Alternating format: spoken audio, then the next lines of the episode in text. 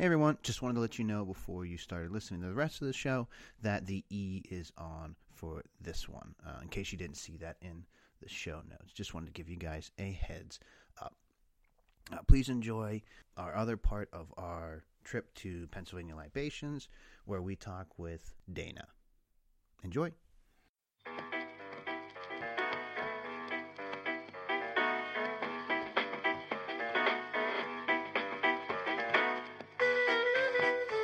You're listening to Those Dram Yinzers with your hosts, John and Zach.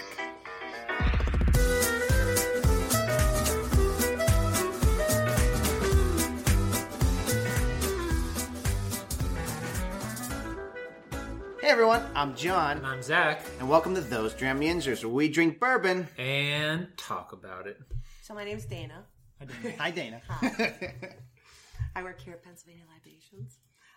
So I'm going to talk a little bit about some of our lovely whiskey-making distilleries that we have here. Liberty Pole is from Washington, PA. We love to say it's our history in a bottle. Battlegrounds where the Whiskey Rebellion occurred, 2 doors down from the David Bradford House. Everything these guys do, this small family, is to pay homage to the Scotch-Irish heritage of the region and to honor those that bravely fought back in the Whiskey Rebellion, right? So they use all artisanal grains, locally sourced, same water source from the Mingo Creek. It is distilled water. And they use very small 15-gallon barrels right now for what we have here. Mm-hmm. So again, we could talk about some of that rapid aging. You can get more of that surface contact in a shorter amount of time. So what we see here is mostly between around 10 months to 12 months on their aging right now. We have a beautiful rye, which is one of my... Or we're doing the... Wait, we have peated and peated. We have rye. Are we doing only bourbons, Christian? No. Okay. So... I was just making sure you were paying attention. Yeah, thank you. Yeah. I'm on it. So, no, we have a rye. It's a 61% rye, 13% malted rye, 13% wheat, and 13% malted barley. This one, we're now up to about 14 months in a 15-gallon barrel. I love this for classic cocktail or rocks drinking. It's delicious. Their bourbon is not going to drink like a traditional bourbon. Here, let me give you a taste of that, sir. See what you think. Never had it before. Thank you. The rye is balanced nicely here with the malting on the barley and the rye. Mm-hmm. So we'll talk about that a little bit later with another one, too. I have a nicely balanced rye here. But you really get the full grain. He also does leave the grains in while he starts the distillation, too, which gives it a more impactful flavor. Mm-hmm. So what I love about this bourbon is that, again, we talk about those artisanal grains. So this bourbon is actually following the rules that we jokingly call here. Do not have anyone take offense to this, but we jokingly call it the bourbon, air quotes, Bible, right? So it follows the rules of the bourbon Bible. Okay. So technically, it can be called a bourbon, but it's not going to drink like a traditional bourbon. It actually is made with a Bloody Butcher corn, which is a non-GMO heirloom corn. I'll let you sip that first before we get into this one. You like it? That's not bad. Yeah. He's not much of a rye fan, so I was curious. Well, that's why I like this one, because it's kind of, it's. I got rye that's going to punch you in your face later with rye, okay? But that's not this. This is nicely rounded, right? That rye whiskey was told to us by one of the best-run distillers in the world that it is his favorite rye in Pennsylvania, and he thinks it's one of the best ryes made in the country. Yeah. I will say I do like that, and I don't. You don't typically do rye. Right. I don't do that peppery flavor. Right, and I can find another rye that you like them based on that. So that's one of the other beautiful things we get to do here is that, again, based on your flavor profile. Mm. So you want a little more well-rounded, not so much forceful spice on your rye. Mm. So that's what we do. We don't try to push a particular bottle on you. We find those bottles that have that profile, and then we'll say, here, try this one, and this one. Okay. Whichever one suits you the best, that's the one you can walk with, right? No pressure. So this one you got to taste, though, to see the difference, because as bourbon drinkers, I think this is a really fun one to start off with, because it is not going to be your traditional bourbon. Mm-hmm. But that's why I love to make cocktails with this guy, too. Mm-hmm. He's going to drink. He makes my people that drink across the pond whiskey happier than your average bourbon drinker, because it's a 57% Bloody Butcher corn, which is that non-GMO red heirloom corn. It's a maize, okay?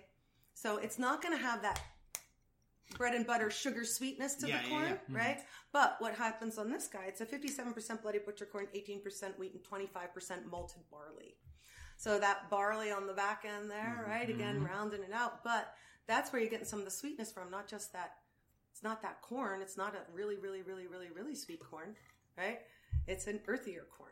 So when you make the cocktails, as my psalm here will tell you and my bar manager will tell you, you used to make those classic cocktails with rye, not with bourbon, mm-hmm. right? Mm-hmm. So when you're making those classic cocktails with a lot of these bourbons now, in my opinion, it goes a little too sweet, almost like cloyingly sweet. Yeah. So when you use a bourbon like this that's nicely balanced, still has the word bourbon to make the people happy, right? Right. You can make a really great old-fashioned. So we do a patented breakfast bourbon here that's a play on a ginger maple old-fashioned.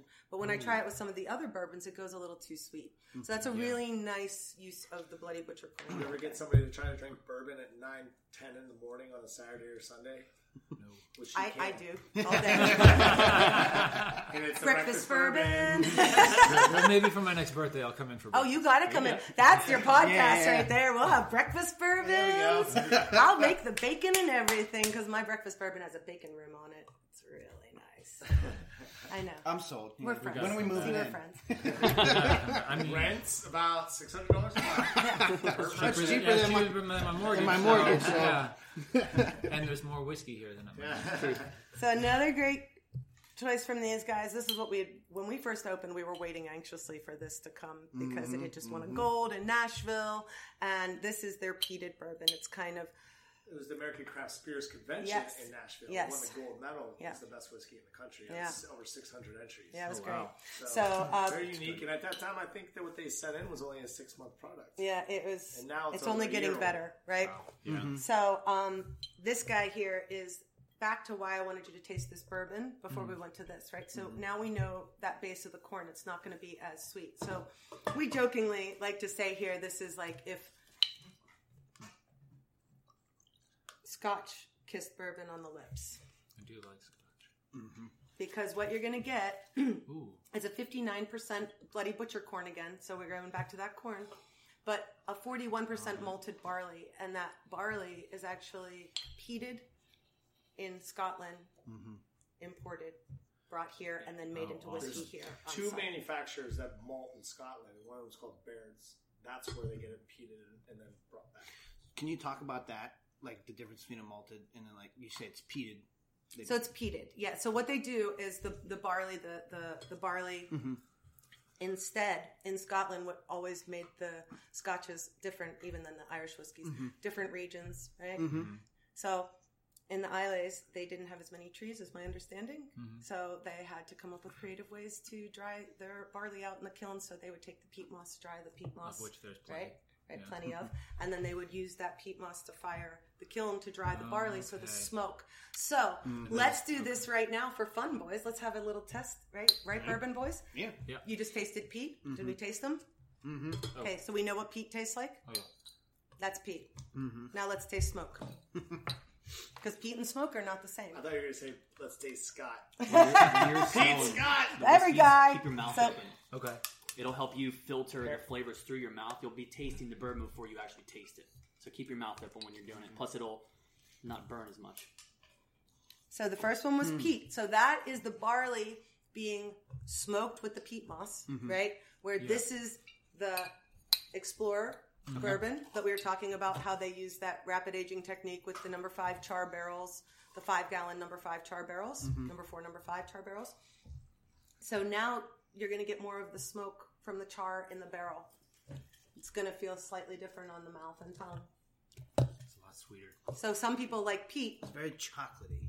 But some people like smoke. Yeah. But not everybody that likes smoke likes peat. That tastes like if a chocolate milkshake could be a bourbon. Yeah.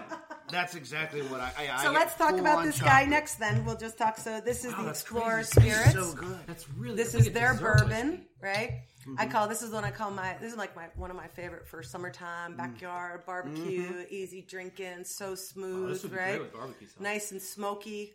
So this is a 70% the Explorer bourbon whiskey, 70% corn, 25% rye, 5% malted barley. Okay, so high cut rye on this. But that's when we talked before about breaking up that 53-gallon barrel. Mm-hmm. He breaks it down after anywhere from about 6 months to 8 months. He's starting to age it a little bit longer. So it's about 6 to 8 months he breaks it down and then finishes the aging to about a year and a half in those 5-gallon barrels, right? But those 5-gallon barrels are char 4 or char 5. So that's where you're getting a lot of the smoke on there, right? Wow, that does not taste the way it smells. No. And I like it. I like it too. A lot. So these guys are out of Allentown, Explorer Spirits. My grandma lived out there. Yeah, Kishore. He's a scientist from Africa. Yes. And he is one of the funniest, coolest guys to deal with. Mm-hmm. And he also is the kind of person that understands that what Dana brings to the plate and what everybody here at this company brings to the plate is that we know what sells, and we kind of help guide him to what to create, in a sense, down to what we have in the works of creating a 1 liter. His beet vodka that he makes, we got him to do a different bottle that's bar friendlier to do a 1 liter vodka of a wheat vodka so that we can actually hold something for him and actually be able to like compete with the open market with that. But also goes hand in hand where we're like, hey, we don't have a honey bourbon. We've had a honey bourbon in the past. Will you create a honey bourbon for us? Mm-hmm. And he did, using local wildflower honey from Eastern PA. Orange blossom honey is down south, obviously, from the orange trees. But so he uses this classic bourbon that you guys tried, and it's tried and true. At, you know, a super low cost, one of the cheaper bourbons in the store. And then the honey bourbon with the more wildflower. Yeah. Mm-hmm. But Kishore, Dan, do you know more about his actual like chemistry background? Like, he made ethanol. Like, that was like one of his like true paths, is like he worked for a chemistry company or some kind of. We have found that a lot of chemists are choosing this as their science of choice now. Or their retirement. Yeah, how can I keep doing what I love? We're like, get drunk. Yeah, the chemistry backgrounds make the best booze. Just like Dana being one of the most renowned bartenders in Pittsburgh with 25 years of experience and being able to keep doing what she has so developed and so in love with, and not have to deal with, you know, wedding groups. But or 3 a.m. drunkards out in the street. Yeah. No, none of that. Bless. Right? It's actually being able to use. My mother's very happy that I used my high IQ to retain all of this knowledge about whiskey. That's what she always dreamed, that I would become a professional drinker. My pastor mother. Lie. She learned everything she knew before she started working here at Goose Keys. That's true. I learned at Goose Keys on the other side of the bar. No. Goose Keys, you're welcome for the plug. Well, one of the things that's great about Mr. Tchotchke is that not only is he originally was from Africa. So, and this is part of his retirement. So a portion of the proceeds from all the Explorer Spirits goes to a clean water drinking project in Africa, but also to the Pennsylvania Meals on Wheels program. So while you're getting drunk and feeling good, you can feel good about getting drunk. Because you're doing your charity work by lifting your glass right? So drink more of that one, right? Explorer. I need to write this down. Bang for buck, honestly. Yeah, that's true, yeah. Bang for buck, like and that's what I mean. I'll never lie. Like, if I have somebody in here that's gonna ask me about having like a single malt, 12, 16, 18-year scotch, I'm not gonna tell them to put this on the rocks and sip on it. But I'm gonna tell them, hey, look, if you want to really well-made, affordable bottle of bourbon that isn't going to upset anyone, and you can either drink it on the rocks or splash it or do this all day long. This one is great. It has a beautiful character to it with that nice smoke. But we're not going to ever try to pretend that these are not, this is not 12 years old. Right. Even though it has that rapid aging and it's nice and smooth, it's not 12 years old. So when you tell people the truth and you get them into their wheelhouse of being able to drink what they should be drinking, this is every day. Maybe our 80 bottle is a little more special occasion, right? So maybe everybody doesn't drink every day like we do, but to us, this is every day. I don't know. So, what's the difference between that and what we just had? Was there any difference? Because there's no. I just wanted to make sure, because that one was a little low on the bottle. Okay. And so sometimes I feel this is the last batch. I can tell by the color. So one thing that I do that's neurotic here that everybody else would think is probably crazy, except for if you're a whiskey drinker. But when you're a whiskey drinker, you appreciate it. So if we get new batches, and sometimes the batches change, and especially as these younger guys are getting are getting older, right? They're aging more. They're using different types of barrels. They start to move to bigger types of barrels, right? So these subtle changes they matter. They will have character difference to them, right? Tasted a little more pepper on that. Mm-hmm. And I smelled more chocolate on the nose up front. See, I felt like it had more char on this one, right? And so this is one of the older ones. So when I know I'm crazy, but you tasted it, right? Mm-hmm. So I know that this is the leftover from the old batch, and then the last batch that he brought us was actually older. I mean, right? So I wanted you to have the older batch, which is why I went and grabbed the older batch, right? It's still smooth as fuck. Oh yeah. So it's still smooth, but I feel like this we're getting better. The only thing that's happening now is he's getting better, right? So when you come in, if I have two batches, I'm going to let you taste the old batch and the new batch. Mm-hmm. Because whatever you walk with in your hand, I want to make sure that you tasted it and you loved it. I liked that one more. I had a little bit more of a hug, too. Right. Mm-hmm. Right. So that's great. This is a perfect example as well, too. We've gone through a couple different incarnations. Our wonderful friends at Big Spring Spirits, one of the most amazing distilleries, and I can say this without slighting anybody else, it's the first Gold Lead certified distillery in the state, only the second in the country and the third in the world to accomplish that fact. So it's no small feat. So again, chemists using their power for good. Green. Yeah, green is the least amount of waste. They do everything from taking the grains back to the farms. They get their water source from Big Springs, is the Talleyrand Park right behind them. 3 years running, voted best tasting water in Pennsylvania, one of the cleanest sources of water. Interesting. It runs through both sand and dolomite. Yeah, Scotia Baron. The Scotia Baron. And so this is water that you all pay for in plastic bottles. It's being stolen by Dasani and all of those other people, right, to sell to you. That's what they make this whiskey from. Coca-Cola's the largest water bottling plant in the country is 3 miles down the road from the spring. Right. So that's why, you know, when you hear about Kentucky and bourbon and limestone and water and all of this, well,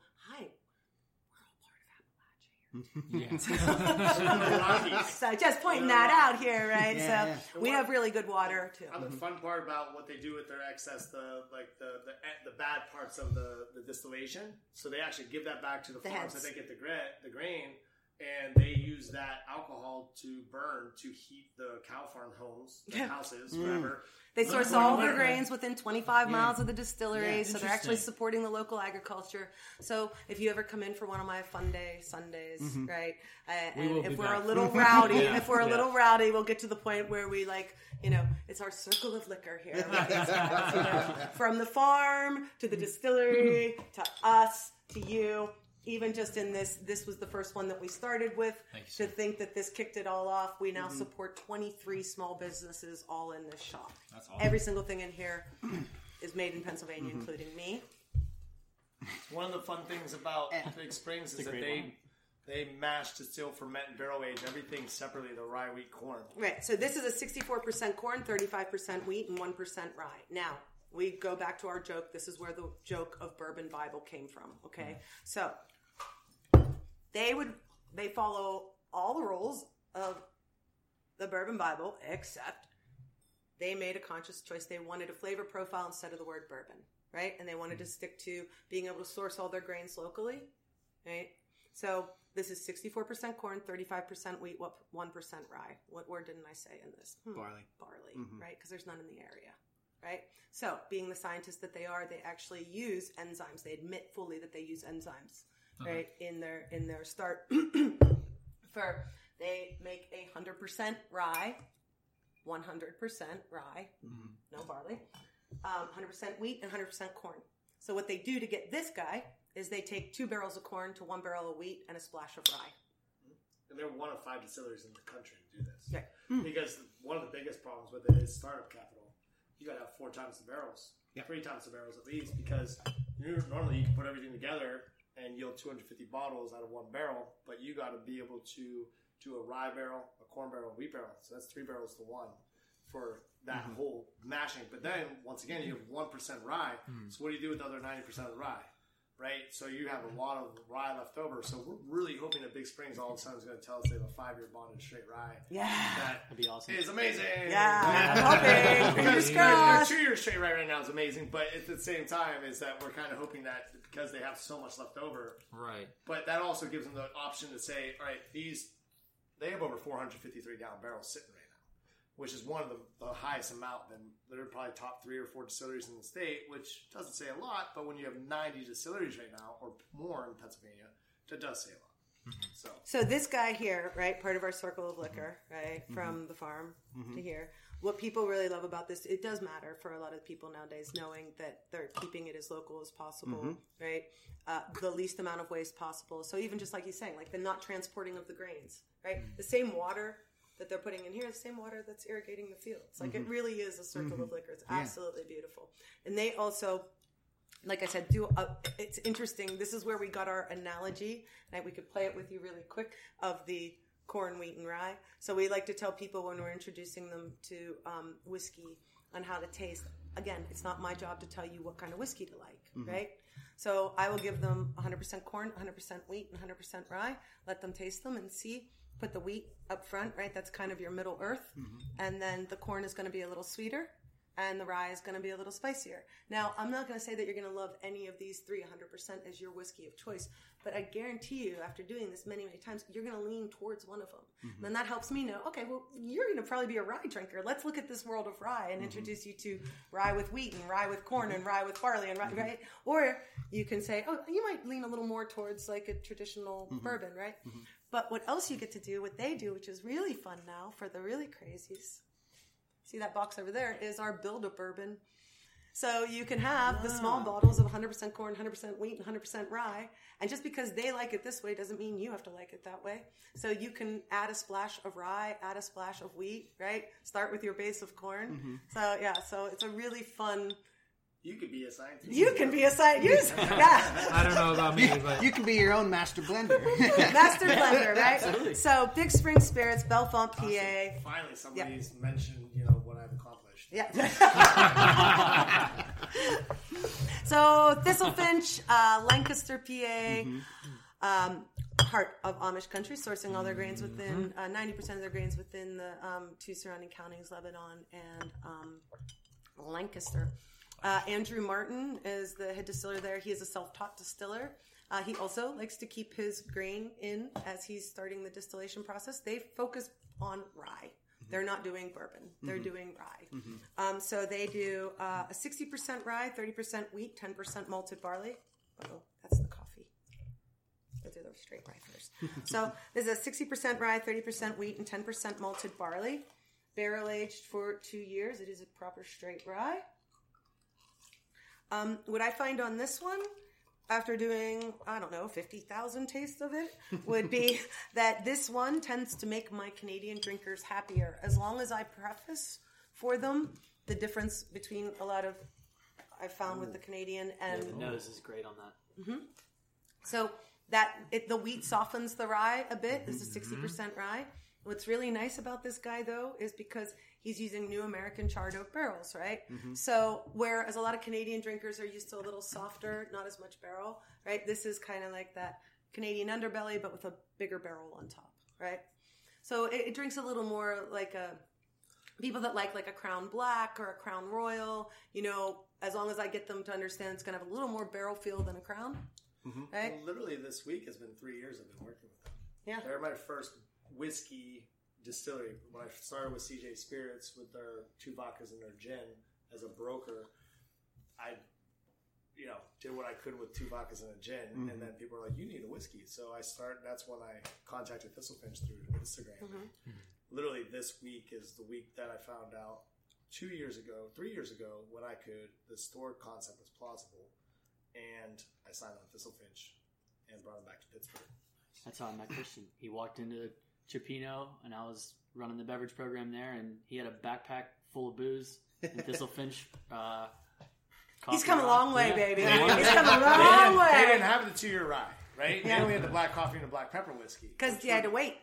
Oh, that's right, yeah. That's the thing while we're waiting, right? Black coffee and black coffee was like 6 months old when I first started selling it. So if you want to start a distillery, my experience and what my advice would be, because Christian is right, and this is what I try to tell people, we are 3 or 4 of the only people that have ever worked exclusively with Pennsylvania craft spirits, right? And it's very different, and this is something, if you ever come in here, you'll hear me say. I know. Well, that's what I say. You will hear me say this again and again and again, because it's true. is that unlike a distillery, when you go into a distillery, they're going to say, here, we make this, taste it, right? And your mother taught you to be polite, so even if you don't like it, you will grin and bear it, right? You won't spit it back out at them and walk out and stuff, but you will actually say what you really think outside. Mm-hmm. So what my magic is, my magical unicorn powers here. I follow them outside now. Get in here. Now, I work very hard to make people comfortable up front so that they're going to be honest with me, and I stress how important their honesty is and that I don't make any of this so it doesn't hurt my feelings, right? Mm-hmm. And so, honestly, people tell us the truth. Mm-hmm. So as soon as they tell me, if you go to distillery, you don't get the truth. They tell me the truth all day long. Mm-hmm. I'm your data. Mm-hmm. I'm your points of data that mm-hmm. you need to just come to and say, oh, 20 people thought this, 30 people thought that, 50 people thought this, right? I can help you through critique. That's what Christian said. When they listen to us, if you don't get up on a high horse and say, well, just because we made it, it's good. No, it's not. Mm-hmm. It doesn't mean it's good mm-hmm. just because mm-hmm. you made it. That should be the very tagline right? of your entire podcast. Yeah. Just because you made it doesn't mean it's good, right? I'm sorry.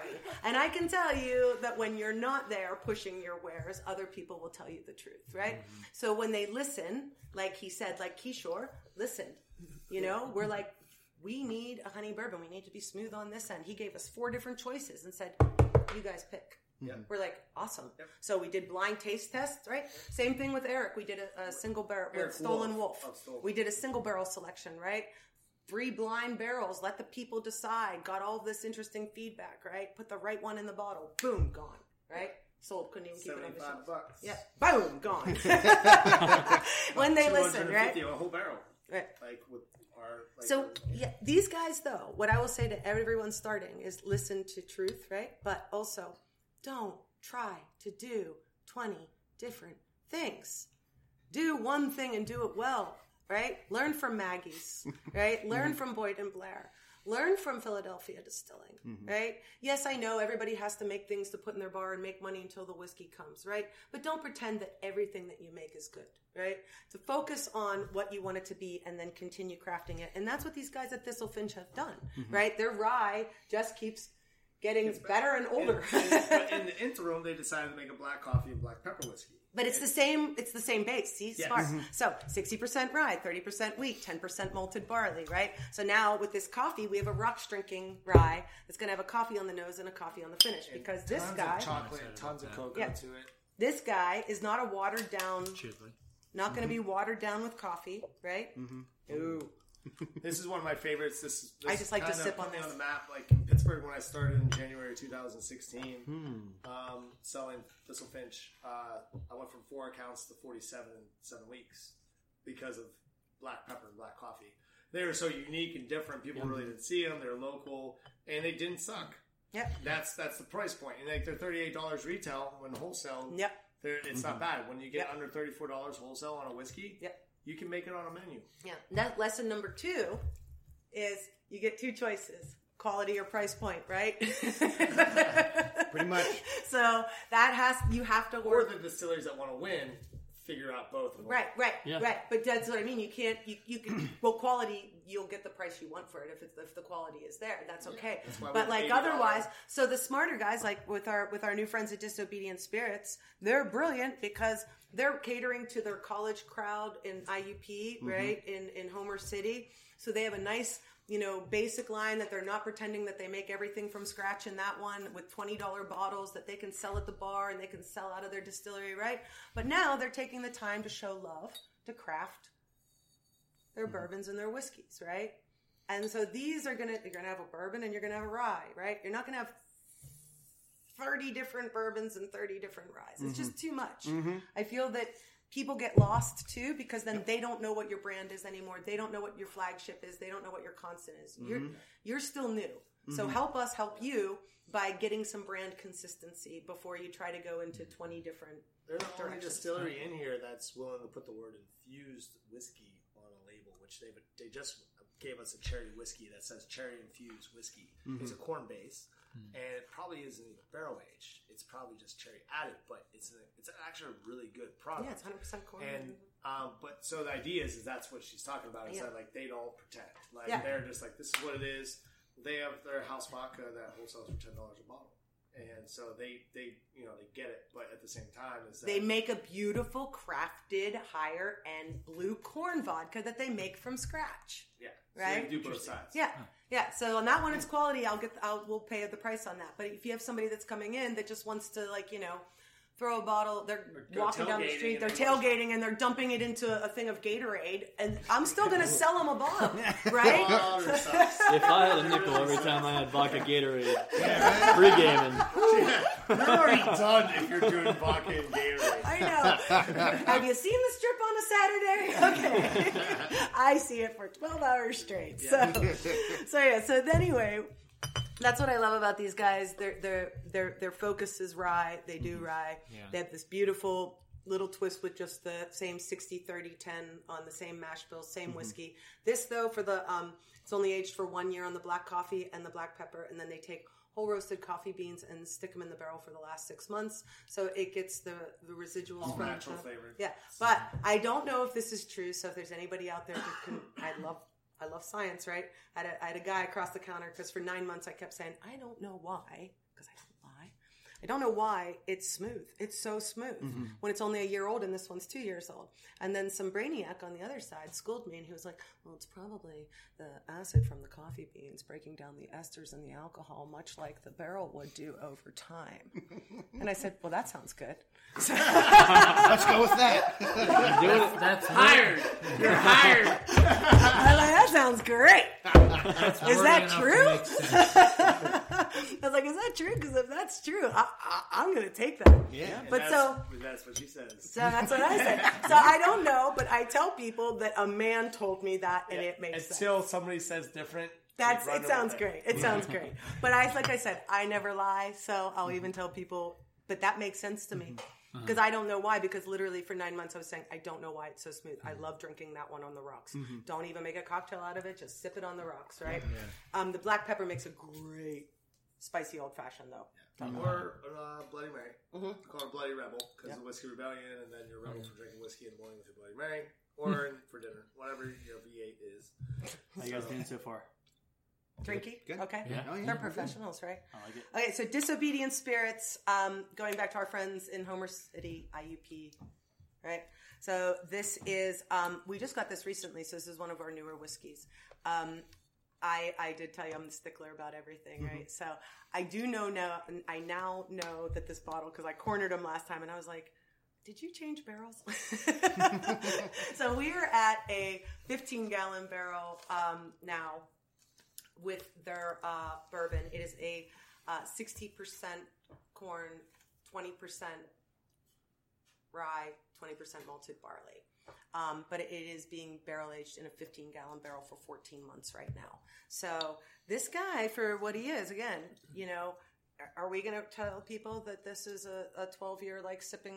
No. But is it good to sip? Yeah. Is it smooth? Yeah.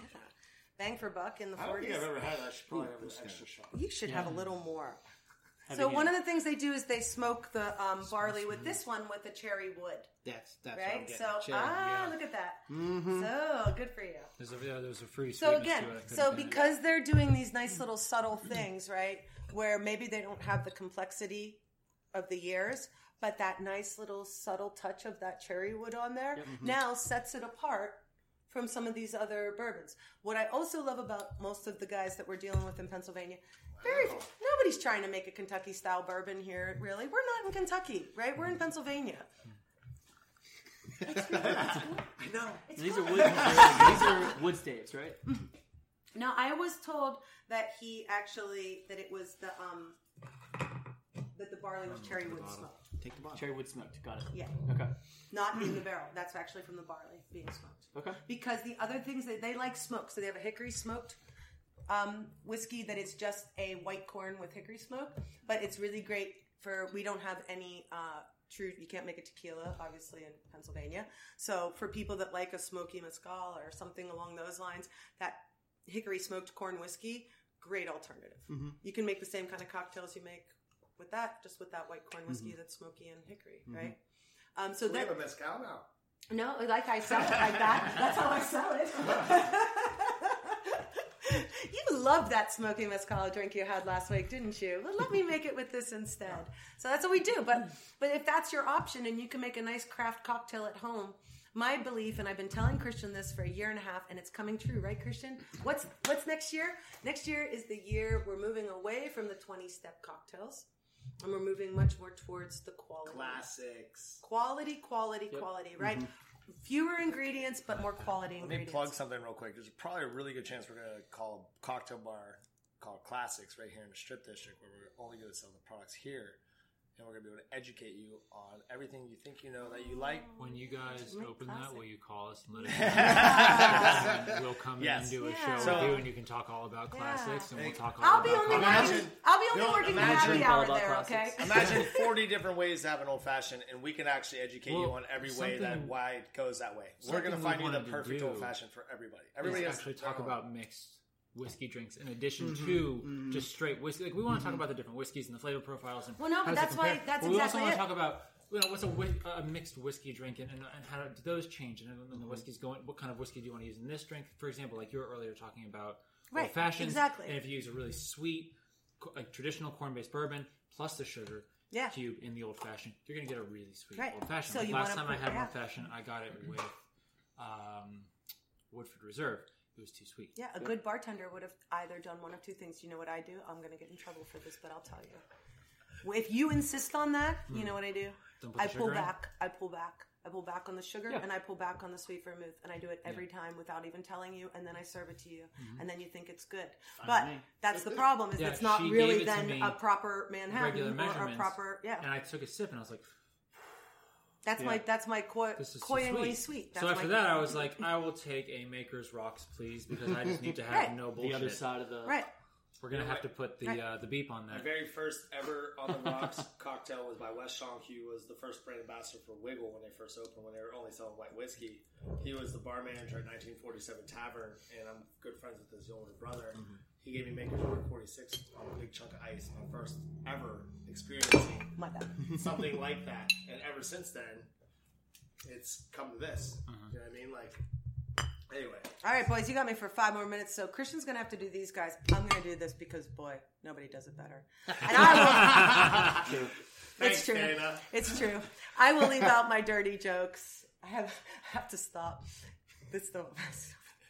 So there's very few occasions that you actually get to talk about Dick knowing his way around a bunghole, and I get to do it. I get to do it with a straight face on a daily basis. I'm going to let you say that again if you finish the rest of this. I mean, nobody wants to hear me talk about spirits. They want me to talk about but I'm going to get in trouble, and I have to pay an extra $50, and I can't do that. But we're going to get there. Okay, so anyway, Stoll and Wolf, right? Dick Stoll, the Stoll in the Stoll and Wolf, was a master distiller. He's a master distiller. Been distilling for over 60 years. He was originally trained by Everett Beam. Is Everett Beam? Everett Beam, but he went by Charlie. He went by Charlie Beam. Okay, according to Dick. So anyway, Charlie Beam trained Dick Stoll, right? Okay. But Dick made what was known as Michter's whiskey out of Bomberger Distillery in central Pennsylvania for decades, and he was the master distiller there, right? So Dick was, up until 1990, working in that distillery, making Michter's. So he was a bit of a legend, though, because after that time, he was doing some side projects, had some barrels resting for some other people, and his barrels were actually taken back. They were rebranded by 2 very famous families, and his bourbon became known as the A.H. Hirsch 16-Year Reserve, which was one of the most famous bourbons in the world because it literally was the first bourbon to break that glass ceiling that had been reserved only for scotches before, where once a bourbon was now being like realized for its rarity, its quality, its age, right? And it was put in a bottle by the Van Winkle family. Interesting. So you're telling me. I'm telling you that this was literally the precursor. Dick Stoll's whiskey was the precursor to the whole Pappy Van Winkle craze, right? So, Dick, come on, let me say it. Clearly knows his way around a bunghole, but... We're checking the E on this one. Yeah. Well, so... You beware. Sweared. Dick, though, had family and a life in central Pennsylvania, so he basically stayed put. went into semi-retirement. Fast forward, a young man, my age, I like to say young, but my age, in his 40s, found out, like fascinated the history of the whole Bomberger Distillery, and people don't know, but, you know, birthplace of whiskey production in the United States of America, been making whiskey there since the late 1750s, Kentucky. So, oh man, this episode's getting like, we're throwing down. Blowing it. No, not throwing down, just telling facts. Making factual points, just right? To just say that straight. Some people are allowed to talk about whiskey too. To come up here and prove us wrong. Love to talk about whiskey too. We're allowed to talk about whiskey too. So Eric finds out that he's still there in the area, convinces him to come out of retirement, and now Mr. Stoll is mentoring Mr. Wolf, Eric Wolf, like he was once mentored by the Beam family. And like as we like to tell Eric, boy, you are one lucky guy. Because my goodness. He now has a master teaching him. So even though these guys have been only open for 10 months, I mean, was it Valentine's Day this last year they opened, right? Within 6 months of being open, they put their rye that wasn't even a straight rye at that point into, what was that, the Ultimate Spirits Challenge. Got 95 points, beat out almost every rye in the country, came in second place. 11-year-olds. Yeah, right? And that's what you get when you have a master distiller of 60 years. Guys, I've never been so excited to try a rye. I know. So... this is what I jokingly call when I tell people and this is going to be a rye for you. So I'm going to give you the 26 months. This is a 26 month. Okay. Yeah. So what I'm going to give you. That's been crazy. We've been working with them for almost a year. Did they? No, it's not even been a year. Not even been a year. So when we started with them, it was 16 months. I think it was Valentine's Day in honor of Dick having to close the doors on Valentine's Day. I think they reopened on Valentine's Day this year. Pretty sure. Well, so we started with them with 16-month products. Yeah. And now we're up to 26 and 28-month products. Yeah. So every time they send us more product, it's just older and better. Older, and it's just like... which means you have to come and taste more with me because, as we said before, I will never let you leave with a bottle that I don't know you already love, right? And far be it from me to tell you, maybe you like the old batch better. And if I have one of those bottles, I'll still give it to you, right? But we're going to find what you like. Yeah. And this or it might be up there. No, gosh, that's his personal collection of do not touch. I'm waiting for Dick Stoll to come and sign all those bottles. I'm not going to take the time. Now, for you, dear, when we talked about what you liked about the Liberty Pole rye, it was more well-rounded for your mouth, so it wasn't, overwhelming spice of rye. So here, jokingly, I call this my bourbon lover's rye because this is a 65% rye, 25% white sweet corn in that middle there, right? 10% malted barley. So here we go. We got Dick, who was trained by the Beams, throwing a little corn. And he's not making a Monongahela style rye, and he's not making a Kentucky bourbon, really, right? He takes the best, sounds really good, and he makes unique, beautiful whiskey products. I will probably... okay, so I get paid. I love the Friday. I'll probably do that. Now, if you want to talk about making a really easy and taking people just... you can do this at home, right? So if I want to show somebody really quick how to make a Manhattan, I'll take this bottle of the Liberty Pole rye because they're nicely balanced, right, already. And then I'll show them how to play off that little spice of the rye. 2 parts this, a little less than 1 part Dolan, and 2 shakes of Angostura. Stir, stir. You'll have a perfect Manhattan every time. Wait, so did we just do the rye or the whiskey? We did the rye. Oh. Yeah, that's why I wanted to give you my bourbon drinker's rye, buddy. See? Great comment. Yeah. I told you we'd turn you into a rye guy. Bourbon drinker's rye. Yeah. No, you haven't turned me into a rye guy. You've turned me into a Stolen Wolf rye guy. Okay, now... I'm about to get myself in a whole lot of trouble here, but I'm going to do it for you. Don't look where I'm going. She's going into the cellar. No, I would. This is mine. Sauce. So we've already got the E on this, right? This is mine. Oh, the E's on here. I would sip the shit out of it. I know. This is mine. No, what I'm about to put in your mouth is why you're going to come back when I talk about the next single barrel selection that I have, right? E's going on this. Mm-hmm. This is mine. This is mine. We're gonna have to take home, but I'm going to share it with you. This is a single barrel selection. So like I said, when we got to line everybody up and let them taste on the blind barrels, right? I will tell you, even in all my 25 years experience of waiting, serving, bartending, doing it all, it never dawned. I never truly appreciated what one single barrel could do on the wood. Just the wood, right? Until I tasted this. I had barrel 183, 184, and 211 all next to each other. Wait, so right? What are we trying now? This is a single barrel selection of this. Okay. That's the rye, honey. Oh, this one. Yeah, it's a single barrel selection of the rye. Mm-hmm. Okay? Not, I have a cask proof one too, but this is the 90 proof. So this was just done for us. Look how pretty. When you get to join us here, you get to have things like this, which is only done for Pennsylvania Libations. Mm-hmm. Which is kind of cool if you think about it. Mm-hmm. Mm-hmm. Do you only have 125 bottles? You get 125 bottles out of this? You come see Dana and Christian? I mean, that's what the whole idea that what really, really, like, not only... Oh, this is so good I'm sharing this with you. Like Dana. Is there honey on that? No, but it smells like butterscotch and it's a rye. I don't understand. So... Barrel 183 and 184, they lived right next to each other. They had the exact same water. They had the exact same temperature. The exact same mash bill, 65, 25, 10, right? The exact same aging, the exact same weather. They had every single thing the same. The only thing that was different was the wood itself that the barrel was made from. So what was the wood? Well, it was a new American charred oak, right? Okay. But it wasn't until I tried barrel 183 and 184 and was talking to Eric that it dawned on me. And he's like, honey, think about how that tree grew. Yeah. And I was like, oh my gosh. So now I have to think about how that tree grew. Mm-hmm. So was there a drought? Was there excess rain? How big are the rings, right?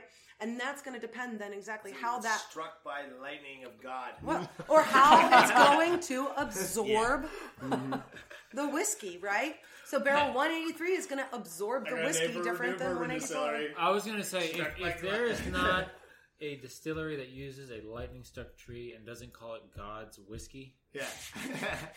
That's what we're going to do. All right, we're cutting that out because we're going to copy it. That would make me very angry. So we charged a little bit more for this, and it was worth every penny because there was only 125 bottles, of which I have one that is signed and sealed at home. Prost. And Christian has one that's signed and sealed up there. And then this one is in my hand. So that really means that we only sold 122 bottles of it. Well, yeah, I got the front door. Right? And that is a rye. Shit. And I might have 6 bottles of it. That's a rye. If that didn't come out of that bottle, I wouldn't believe you. I know. And I believe you. But now you know why I said don't, because this is going home with me, because we don't have any more to sell, and Dana sold 100 bottles of this. Okay. So Dana, you deserve a raise. I know. When will you have more bottles? Not of this one. And that's why when I say to you... we will have... But wait, but if you ever come in here and I say to you, this is it. When this is gone, it is gone. That's why I don't lie. There will never be another bottle 184. Well, what we're going to hopefully do in the springtime or down the road a little bit is do another blind tasting. Mm-hmm. Get Eric to come in at the end again. We'll do a big release for it, but we have to piece them out. We're waiting. We want to get to the bigger aged.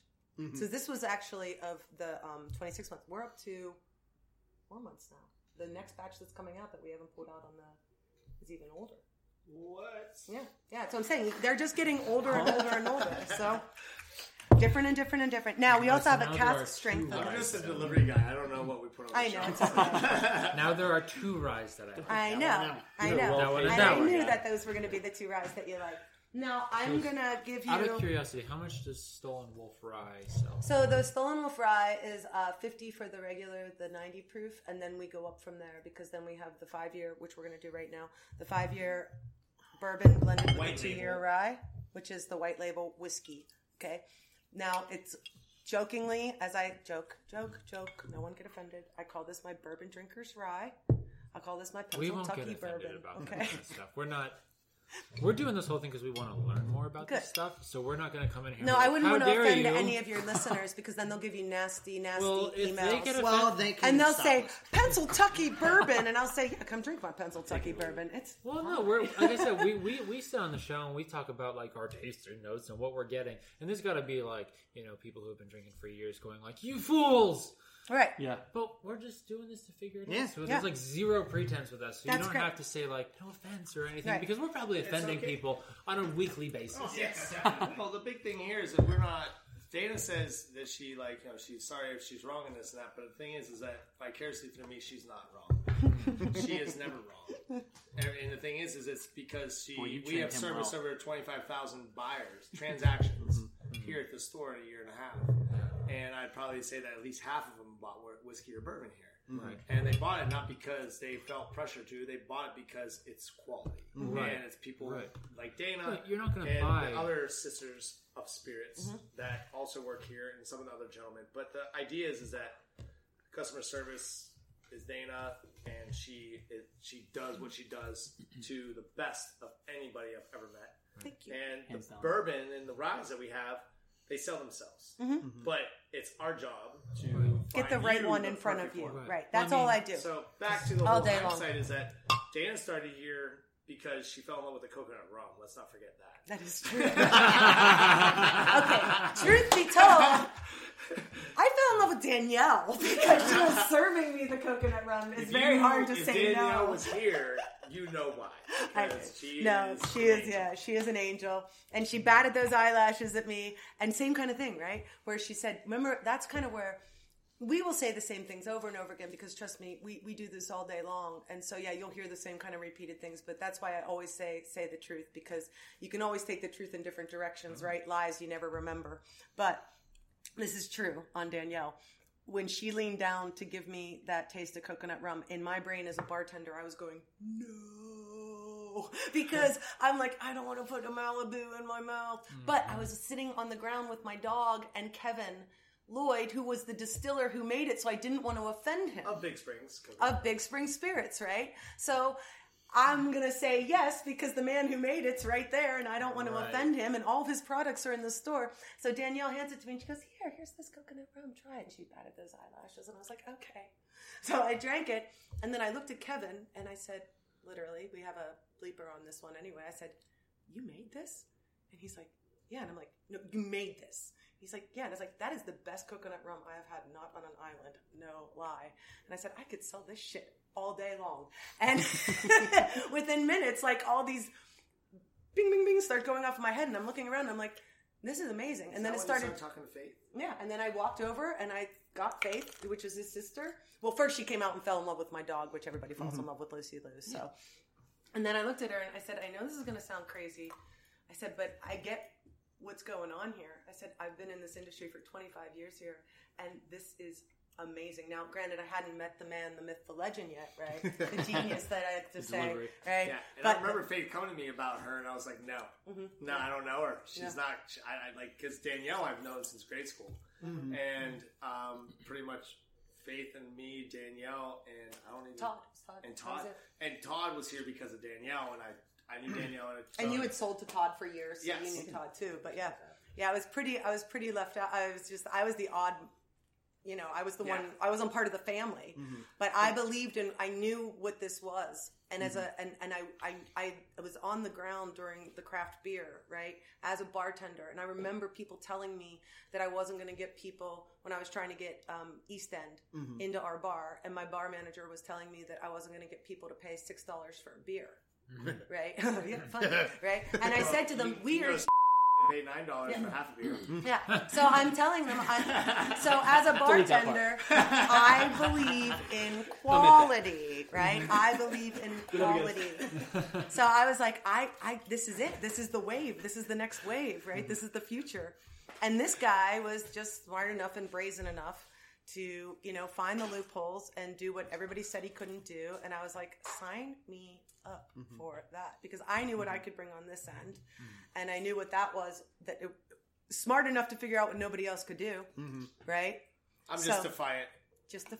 I'm a revolutionist. So we are the yin and the yang here, mm-hmm. right? Mm-hmm. And so it's a really good balance, mm-hmm. even though we're very different people. It's mm-hmm. it's a great balance, and we both believe in putting people first, and that was the other big selling point with Christian for me, mm-hmm. is that I would always get in trouble wherever I worked because I would always put the customer first, so the line hated me.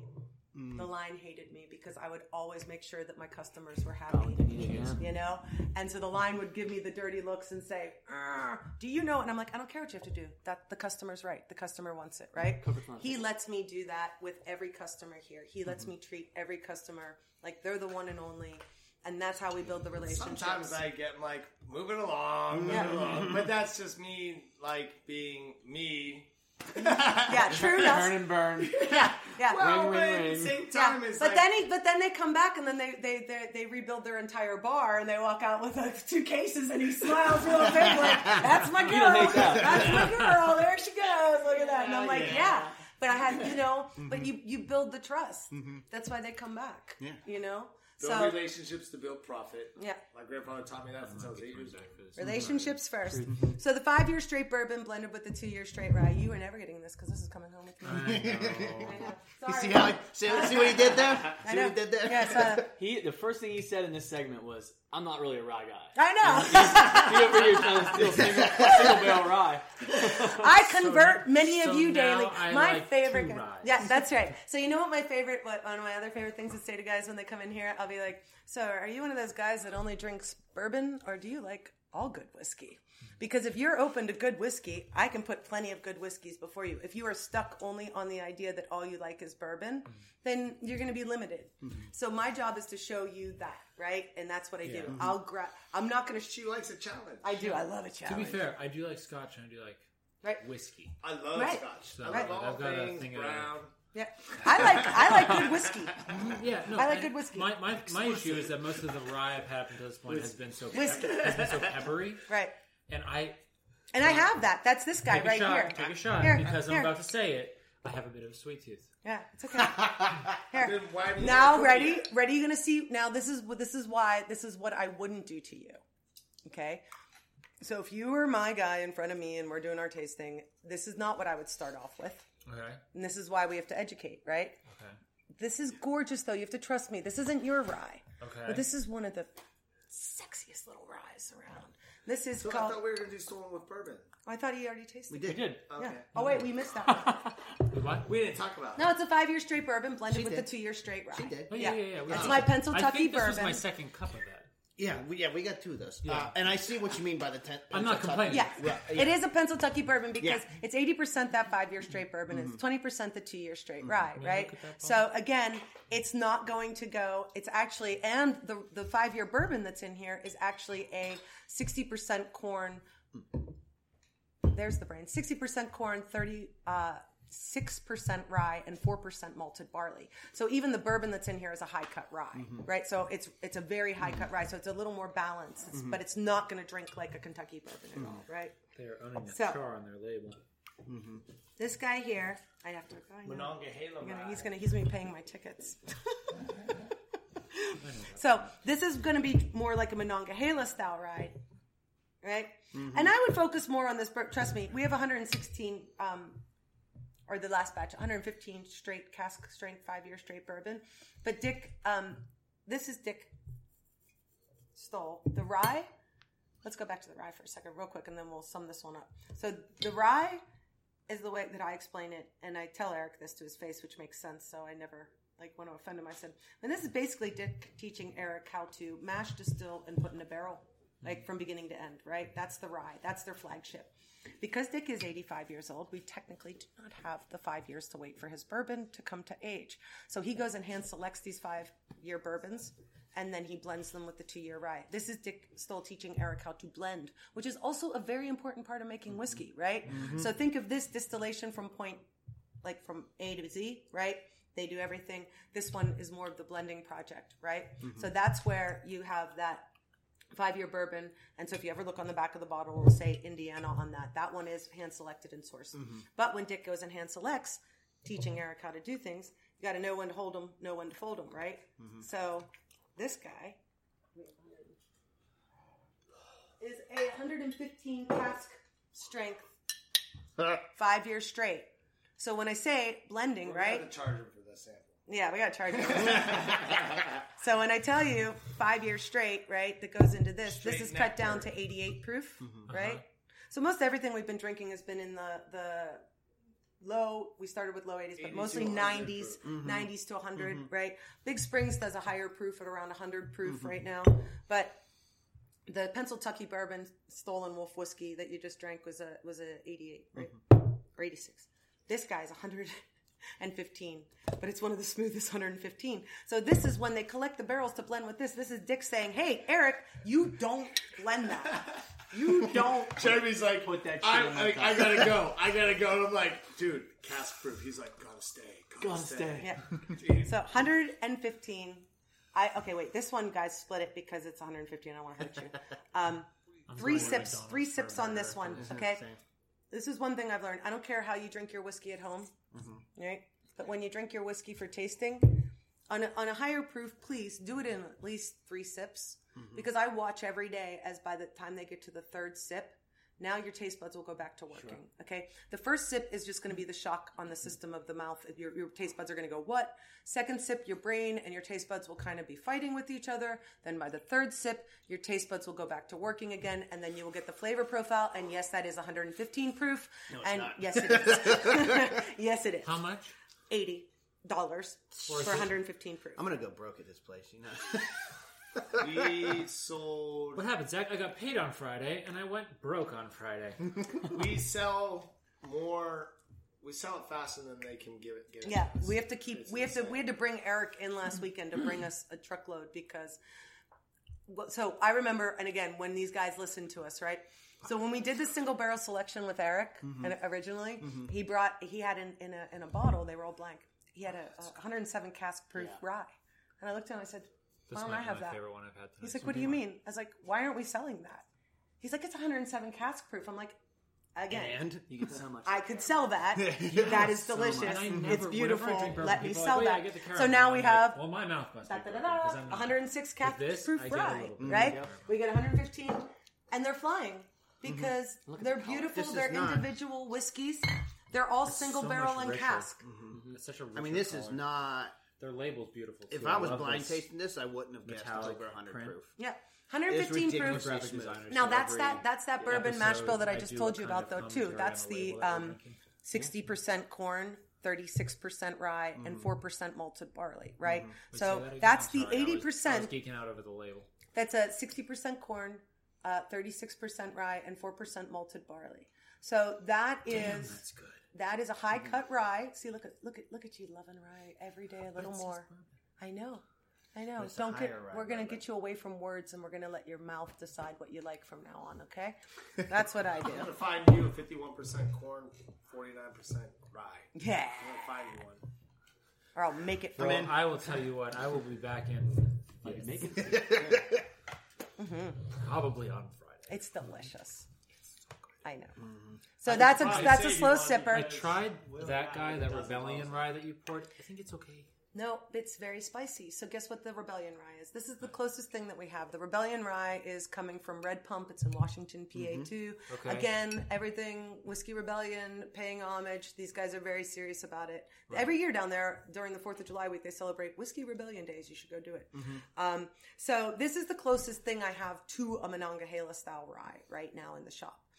It is a 90% rye, 10% malted barley, locally sourced Monongahela rye, right? Ed, for again, when I go to my I Never Lie, for the first month and a half of this guy, I kept saying, I don't know how the hell he got this so smooth. Because it feels like it's going to, the spice is intense all over your tongue. It's almost feeling like it's jitterbugging on your tongue. It's dancing all over your tongue. So your brain is telling you it's going to hurt going down because that's what you're used to. But then surprise, it's smooth. I would put any Monongahela rye in the state of Pennsylvania up against that. Absolutely. I guarantee you that would win. Absolutely. But you know why? Do you know why it wins? Because I was right. And when he came in last time, because Kevin and I from Liberty Pole were drinking this, right? And I'm looking at him, and he's looking at me, and we're drinking this together the first time, and I'm like, how the hell did he get that so smooth? How the hell did he get that so smooth? And Kevin's looking at me, how the hell did he get that so smooth?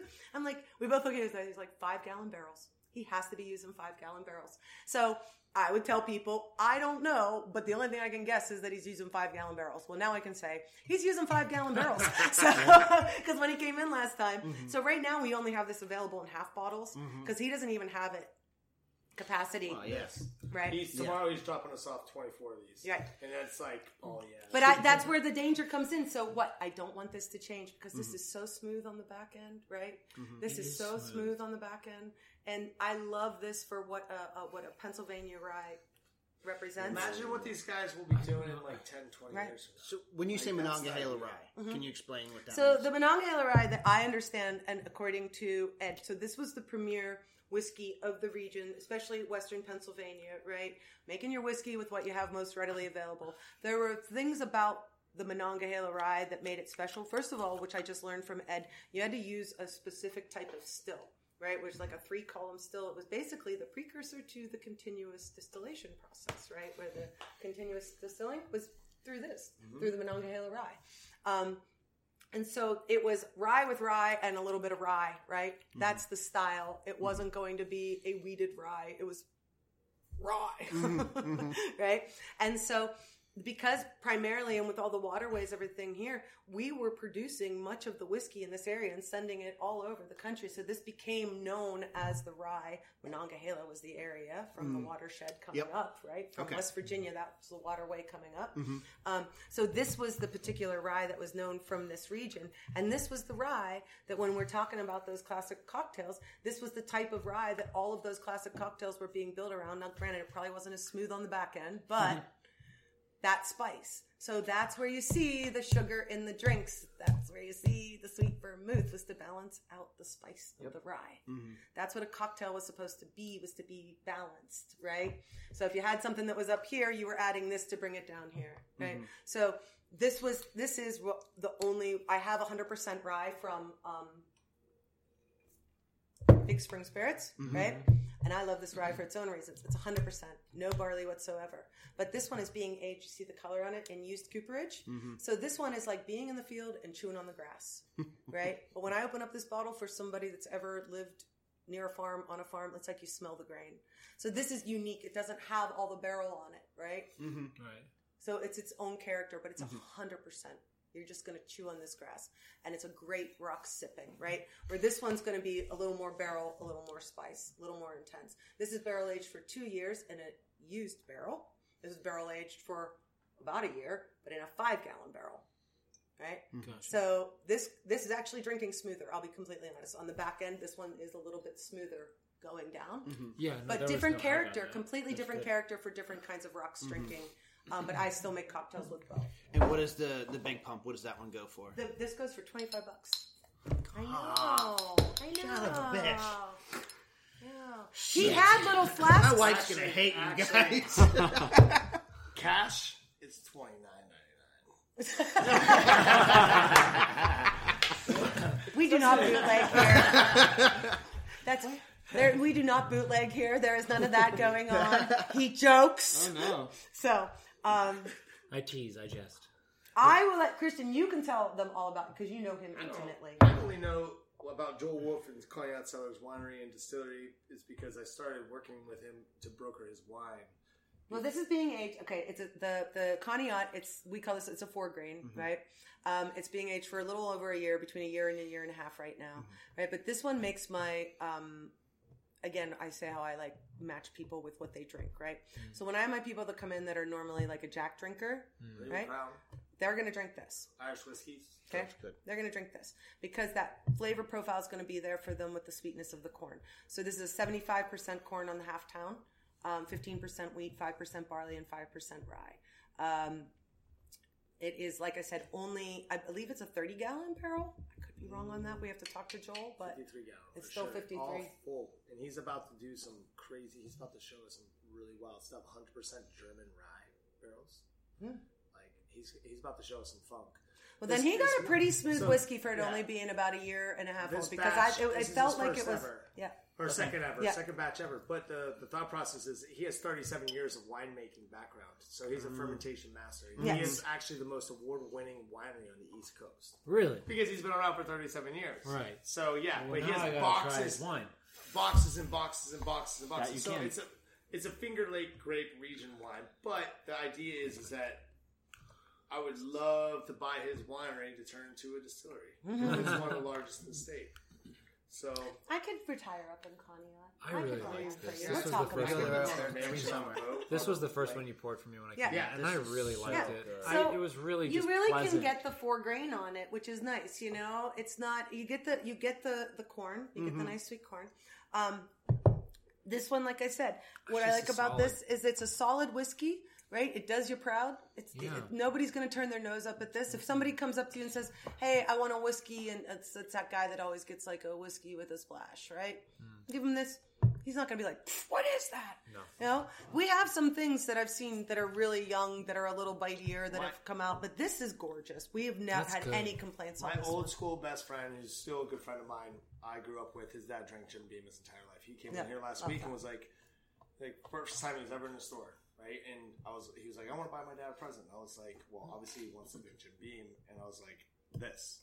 And I went up then a couple of days after, saw him up in Ligonier. He was, told me his dad drank half the bottle and wanted another one. Yeah. So anybody that's like a Turkey, Jim, or Jack, they're not gonna be overwhelmed by all of the insanity and like, what is that, a chocolate quality note? Over quantity, right? Quality over quantity, and that's what we do here. Yeah. Mm-hmm. It's like, so, but you still want. Does mind quantity. If I look at this? Yeah, go take it. Yeah. Yep, take it. She said take it, so take it. Yeah, you can just take it. Okay. Right. So this is tonight with dinner. All right, that's and now really, I have to run, so I'm going to do this one quickly before I go and miss my date with returning a rental car that can't be late. So Barrel 21 is joined us this year as well. They are right in State College. So they're pretty well known up there. They have a great following because they had what was known as Otto's Brewery right across the street. So this is their sister distillery now, Barrel 21. Okay? They are using 53-gallon barrels. They are number 4 char. They are getting us now. We have both are straight. So we have a straight rye and a straight bourbon. This is going to be, again, like we had this corn here, which was the corn. The corn from the Bloody Butcher corn, which was the non-GMO. Mm-hmm. So this is going to drink differently than your Kentucky bourbon, okay. Because it's using what's called a Wapsie Valley corn, which is a red and white corn. Yeah. Okay. And so it's 70% Wapsie Valley corn and 15% Denko rye. That Denko rye is it's a European import rye. They say it's a little slightly less spicy, right? Okay. So where's your cup, love? Do we have any more cups left for you? There we go. Big ones. Okay. Darn. So. Thank you, sir. You go by. Thank you, sir. Wow. I'm good. Talking out. We were all the way to the last. He had stuff in his glass. I still got 115 proof cask. Yeah, he's still sipping on what he doesn't want to let go of. That 115. That was a bit of a game. They lied on that label. So I find with this one, interesting. It's actually 116. Going back to the people that just like good whiskey, if I can get them, if I have somebody that tells me that they don't like bourbon, right? I don't want them to see that this says bourbon on here. But if I can get somebody that's usually going to drink more like a Jameson drinker, right? Somebody that likes the sweet and smooth, but lets you still know you're drinking whiskey, right? It's very interesting. That's good. Mm-hmm. Has a little bite on the front, right? A little hug right there. Yep. The palate's nice. Yep. Yeah. Mm-hmm. Yeah. Mm-hmm. It's sweet. It's soft. Yep. And they have a little of that oak Mike finish. Smith. Mm-hmm. Oh, he writes for the Whiskey Advocate. Yeah, what's his name? I know that. I can't remember his name right now. I just blanked. What, you can't recall it that quick? I'm sorry. I forgot. There's a nice, like, sweet woodsy finish to that. Mm-hmm. It's not overwhelmingly sweet, but it's not overwhelmingly earthy either. No, I like that. I like that woodsy, sweet kind of flavor. You definitely get the barrel in there, I think. Yeah. They I love these guys. They waited until it was ready. Mm-hmm. They didn't. They went. Whitetail. Huh? They could have gone like boop boop boop and given us younger ones along the way. We waited. Yeah. They had the 2 years straight. It's only going to get better from here, right? I can't wait until they wait a little longer. Yep. Yeah, right. Because that right there is an everyday whiskey for me. Yeah, it's beautiful. Whitetail is the name of it. The Whitetail Bourbon from Barrel 21. Oh yeah, there's nothing to complain about. Nope, 90 proof too at that. So I mean, even at the proof, it's still. It's not bad at all. I mean, I still don't believe that's 115, but that's bourbon. A good 90. Oh really? That can have that brandy. They're the only distillery in here that has 2 years straight or straight bourbon on their label. I really. Right? It's good. Well, except for the new 5 year straight. That, ooh, I don't know what's my favorite one now. But Cask proof. Yes. Because that 115 is high marks for me right now. Mm-hmm. But that whitetail, that's really good. Yep. Like, that's just pleasant. Mm-hmm. You know, I could go home right now and I could be like, oh, I just want to sit down. I want to have a bourbon. I don't want to be punched in the face by it. Yeah. Yeah, I love the fact that they waited and, you know, these guys are cool, too, because they have a brewery, right? So they get to play with some of these different grains that other people aren't as familiar with, like that Denko rye, right? I guarantee you that they used that in brewing at one point in time, and that's how it came to light. So I would say, let me see, if there was one more whiskey that you had to try, what did we miss on them, Christian? On who? These guys. Did we miss anything? Yeah, that was... I thought... Yeah, I'm pretty sure we just ran... You've all had like 15 whiskeys. I haven't. We're the ones drinking. I know. Oh, but that's why. Let's give you some dessert. All right. Remember when we said that you I never say no to dessert. Okay. We'll give you what a honey bourbon... I'm not going to say no to Dana. What are you talking about? Yeah. So, remember... I feel like I haven't been steered wrong yet. So. No, I'm not going to steer you wrong. You're going to come visit me here. I will say, the one... I feel like a bit of a Philistine because this guy here, what was it? The Rebel Rye, Rebellion Rye. I thought it was smooth, but it wasn't my favorite flavor profile. No, because it's almost all rye, and it's okay. Yeah. That's what we said. That's not your flavor profile. Yeah. I knew that after 2 minutes of talking to you. Your flavor profile is this guy and this guy because you need a medium rye with a little rounding on your tongue, right? So that's where I'm going to steer you, and then I'm going to line up four in a row of the things I have closest to that, with one on this end, this guy, and that guy. Mm-hmm. And then I'm still going to let you pick which one works for you, right? Right. I mean, I'll encourage you if you need some encouragement. That's my job. Well, I mean, that's... This is some honey bourbon, right? So this is great. This is called your toddy, your rocks drinking. But this is what a honey bourbon should be. If somebody comes in here and says, is this American honey? No. Honey, honey meat bourbon. Yes. This is honey with a touch. Right? Okay. So he gave us four choices. He gave us A, B, C, and D, right? We all picked the Goldilocks, which was right in the middle. So there was one that was too sweet, there was one that was too bitey, and then there was one that was just right. And it ended up being this guy. So he let us pick it, and it's been one of our best sellers because everybody comes in. What I love about this, now, don't be offended that it's a 70 proof, because what happens is he takes... what most people don't do. He takes a beautifully finished bourbon that we go back to Smoky Guy, right? Mm-hmm. He takes his beautifully smooth finished bourbon and then to that adds local wildflower honey. So you always want to just give it a little shake when you get it because it's actually a real honey in there. Oh. So as I like to tell my people on the daily basis here, you're not drinking, you're fighting your seasonal allergies. Boom. I'll drink to that. That's right. Ah, so. Put that in your toddy. Holy crap. Oh, man. Yeah. From now on, when I get a sore throat, this is going to be my drink. Yeah. Not shut the front door. It is. I don't even like honey. That's good. I know. Shut it again. We'll end this one, the second one here. Okay. Right. So if you already haven't been down, get your ass down here to PI Basins. Come hang out with, forget Christian, come hang out with Dana. Come visit me. And tell her we sent you. Guys, right? I'm not a rye guy, but I found two that I like tonight. So, Zach, let's end this the way we always end it. Zach, cheers to you. John, cheers to you. And cheers to Jens.